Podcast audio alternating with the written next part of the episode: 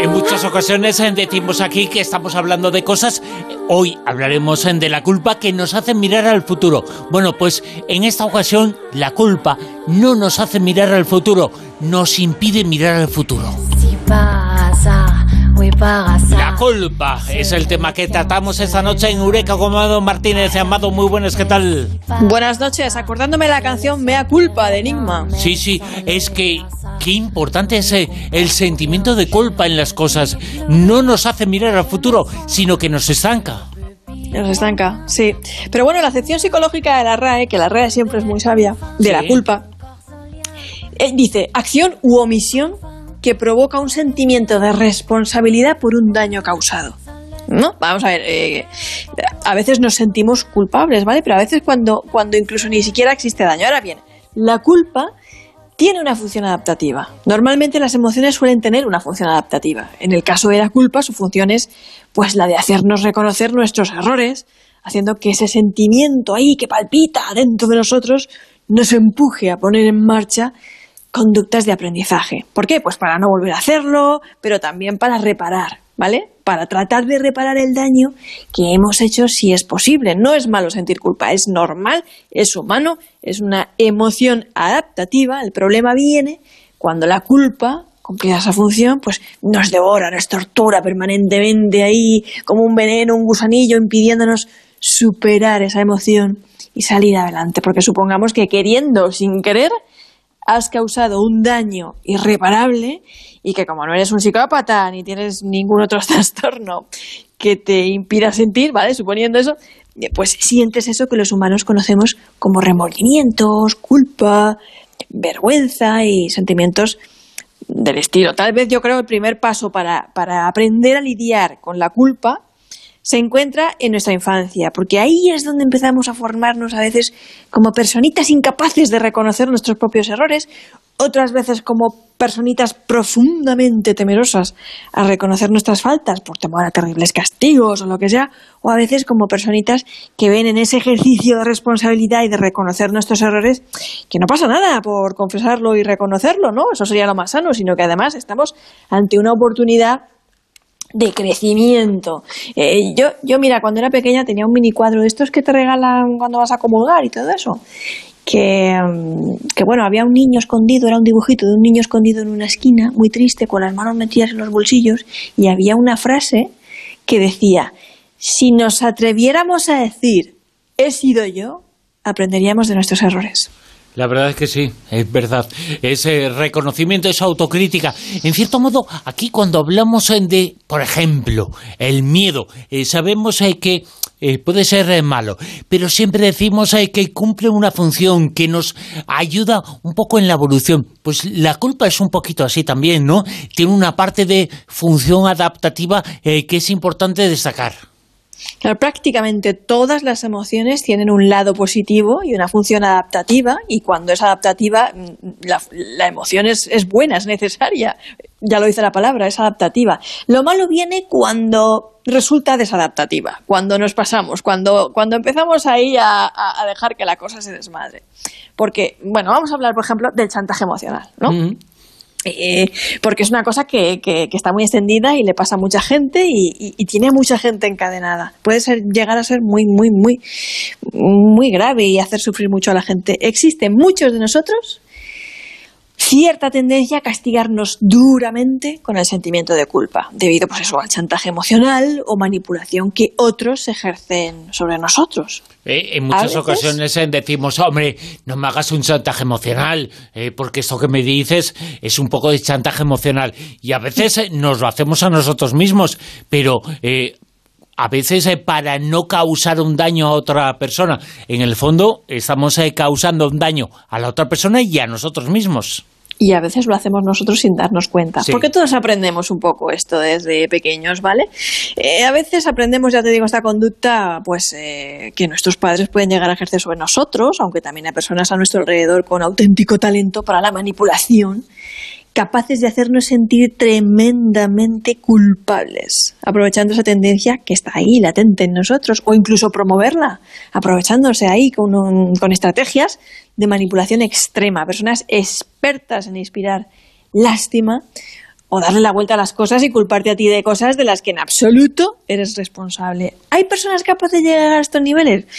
Pues claro que sí, si no, que nos cuenten los oyentes, si no, que nos cuenten, que nos cuenten. Cuidado porque si no aprendemos a detectar estas dinámicas y lidiar con la culpa, podemos convertirnos en auténticos esclavos de la persona manipuladora o chantajista emocional. Y esto nos puede llevar a un desastre vital, así lo digo. Eh, por ejemplo, vamos a ver. Tienes novia, pero cada vez que te vas de viaje con ella, tu madre se pone enferma. Sí, sí, aposta. Eh, o somatizando, ¿vale? Sí. Cada vez que te, que te vas, ella acaba en urgencias. Pero cuando te vas de viaje sin decírselo, porque has llegado al punto en que no te atreves a decírselo, eh, vale, pues e-, ella cree que estás ahí, se encuentra estupendamente. Sin embargo, no te sientes del todo cómodo porque a veces ella te ha descubierto y se ha puesto enferma y te ha tocado interrumpir las vacaciones y volver corriendo. Resultado, al final tu novia te manda paseo. Eh, con tu mamá, claro. pero pueden darse, pero pueden darse muchísimos casos distintos y variados, otros casos de culpa más cotidianos de todo tipo. Por ejemplo, también puede darse porque lo que se consigue es eso, tener un sentimiento de autoculpa. Ay, sí, y, esto yo creo que aquí ella es la madre del cordero, es lo peor de todo, porque a veces no hace falta que nadie nos chantajee emocionalmente para sentirnos culpables. Porque, yo qué sé, nos hemos criado de cierta manera, hemos aprendido ciertas cosas y a veces nos exigimos demasiado y creamos toda suerte de culpas fantasma y juicios imaginarios. Hay personas que incluso se sienten culpables por el simple, mero hecho, atención, esto es muy duro, pero es muy común, por el simple, mero hecho de sentirse felices. De modo que se auto boicotean y sabotean continuamente para desterrar ese sentimiento que creen que no merecen. Esto es muy duro. Y esto puede llegar a ser sumamente doloroso, muy doloroso. Esto sería, creo yo, el sumum de la culpa malsana. Pero existe todo un rosario de pequeñas culpas cotidianas que sin darnos cuenta nos van minando y condicionando la vida. Por ejemplo, has pasado la semana trabajando sin cesar, como un burro, pero llega el fin de semana y te pones a jugar a la play o a descansar unos minutos y tal, y de repente te sientes culpable por haber perdido el tiempo, o no sé, o a tomar un café con tus amigos, por haber perdido el tiempo en lugar de seguir trabajando aunque el médico te ha dicho que como sigas acumulando esos niveles de estrés, vas a acabar mal, muy mal, ¿vale? Porque ya llevas un tiempo tomando ansiolíticos para manejar la ansiedad, pastillas para dormir, pero tú, por algún motivo, sigues sin poder parar porque te sientes tremendamente culpable cada segundo que desperdicias sin ser productivo o adelantar faena. Vamos a ver. ¿Quién te ha enseñado, pregúntate, que el tiempo que no pasas produciendo es tiempo perdido? Repásalo bien repásalo porque a lo mejor de pequeño las frases que oías de boca de tus padres o de la gente alrededor, los profesores, pertenecientes a una generación totalmente distinta, eran máximas relacionadas con el tremendo mal de permanecer ocioso y si no estás trabajando es que eres un vago y cosas por el estilo. A lo mejor tú te estás diciendo eso inconscientemente, ¿vale? Hay otras personas que simplemente se sienten responsables directos de la infelicidad de sus seres queridos porque un día, yo qué sé, alguien les vio partir agitando el pañuelo con tristeza y se vivir a otro lugar, desear una vida que no encajaba en las expectativas de tus padres, ¿no? Un solo gesto de disgusto, una sola mirada muda de desaprobación, un solo comentario, una súplica constante, aunque sea velada, para hacerte volver a su redil, ¿no? Pues pueden perseguirte toda la vida. Si hubieras hecho esto en vez de lo otro, o si no hubieras hecho aquello, yo o tú, tú, yo, la forma en la que tú te tomaste esas palabras o gestos en su día y el grado de culpa que te genera depende en gran medida de cómo lo gestiones emocionalmente, ¿vale? Tampoco le vamos a echar la culpa a los demás, ¿eh? tampoco vamos a ir a eso. Es decir, al final, sentirte culpable por algo de lo que no, de lo que no tienes culpa, aunque te quieran hacer creer que sí, o no te lo quieran hacer, porque a veces se hace sin darse cuenta, es decisión y responsabilidad tuya. Puedes decidir no sentirte culpable.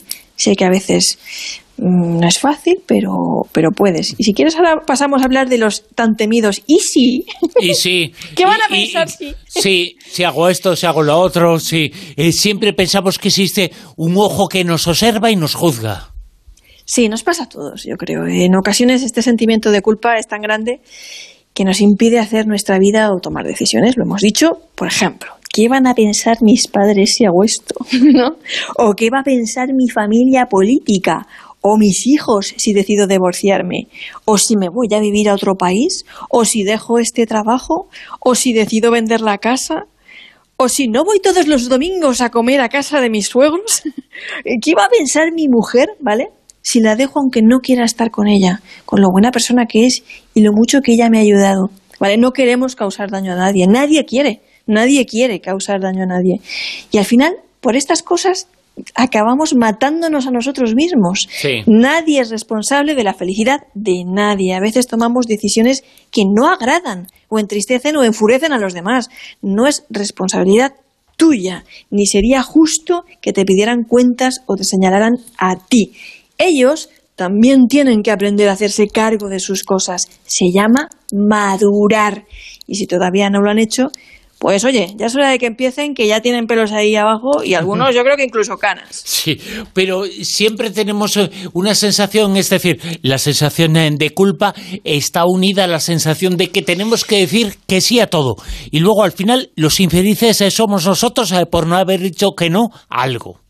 Pues hay que decir que no. Y ya se siente. La vida es dura. No le hacemos ningún favor a nadie poniéndole paños calientes o tratando de ser la hija o la esposa perfecta, ni a ellos ni a nosotros. ¿Y existen terapias eh, para eso?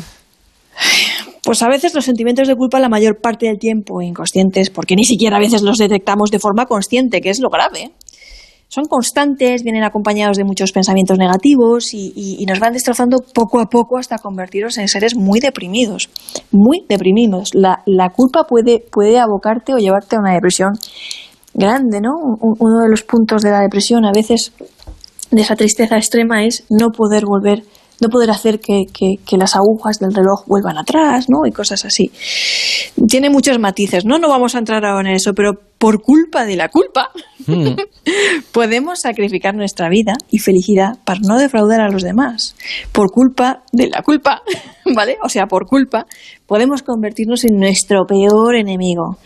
En ocasiones puede ser muy necesario y muy, muy recomendable hacer terapia y tomar medidas, como por ejemplo distanciarnos de las personas que alimentan este sentimiento, liberarnos de esa responsabilidad y autoexigencia obsesiva o patológica, ver las cosas desde un punto de vista más racional y objetivo, rompiendo esas gafas distorsionadas con las que a veces vemos las cosas de forma errónea o muy poco relativa, practicar la asertividad, trabajar nuestra, autoestima y ocuparnos en hacer cambios a veces drásticos, yo lo sé, en nuestra vida, que no es un trabajo de un día, pero sí de todos los días, y no dejarlo, empezar hoy mismo, y mañana otro poco, y pasado otro poco, ir escalando esa montaña siendo conscientes de que con nosotros viajes de peso, sí, de culpa, que a veces nos va a tratar de impedir llegar a nuestra cima de felicidad, pero seguros de que podemos trabajarla y seguir caminando, encontrando en ese viaje un tesoro muy bonito, que se llama valor.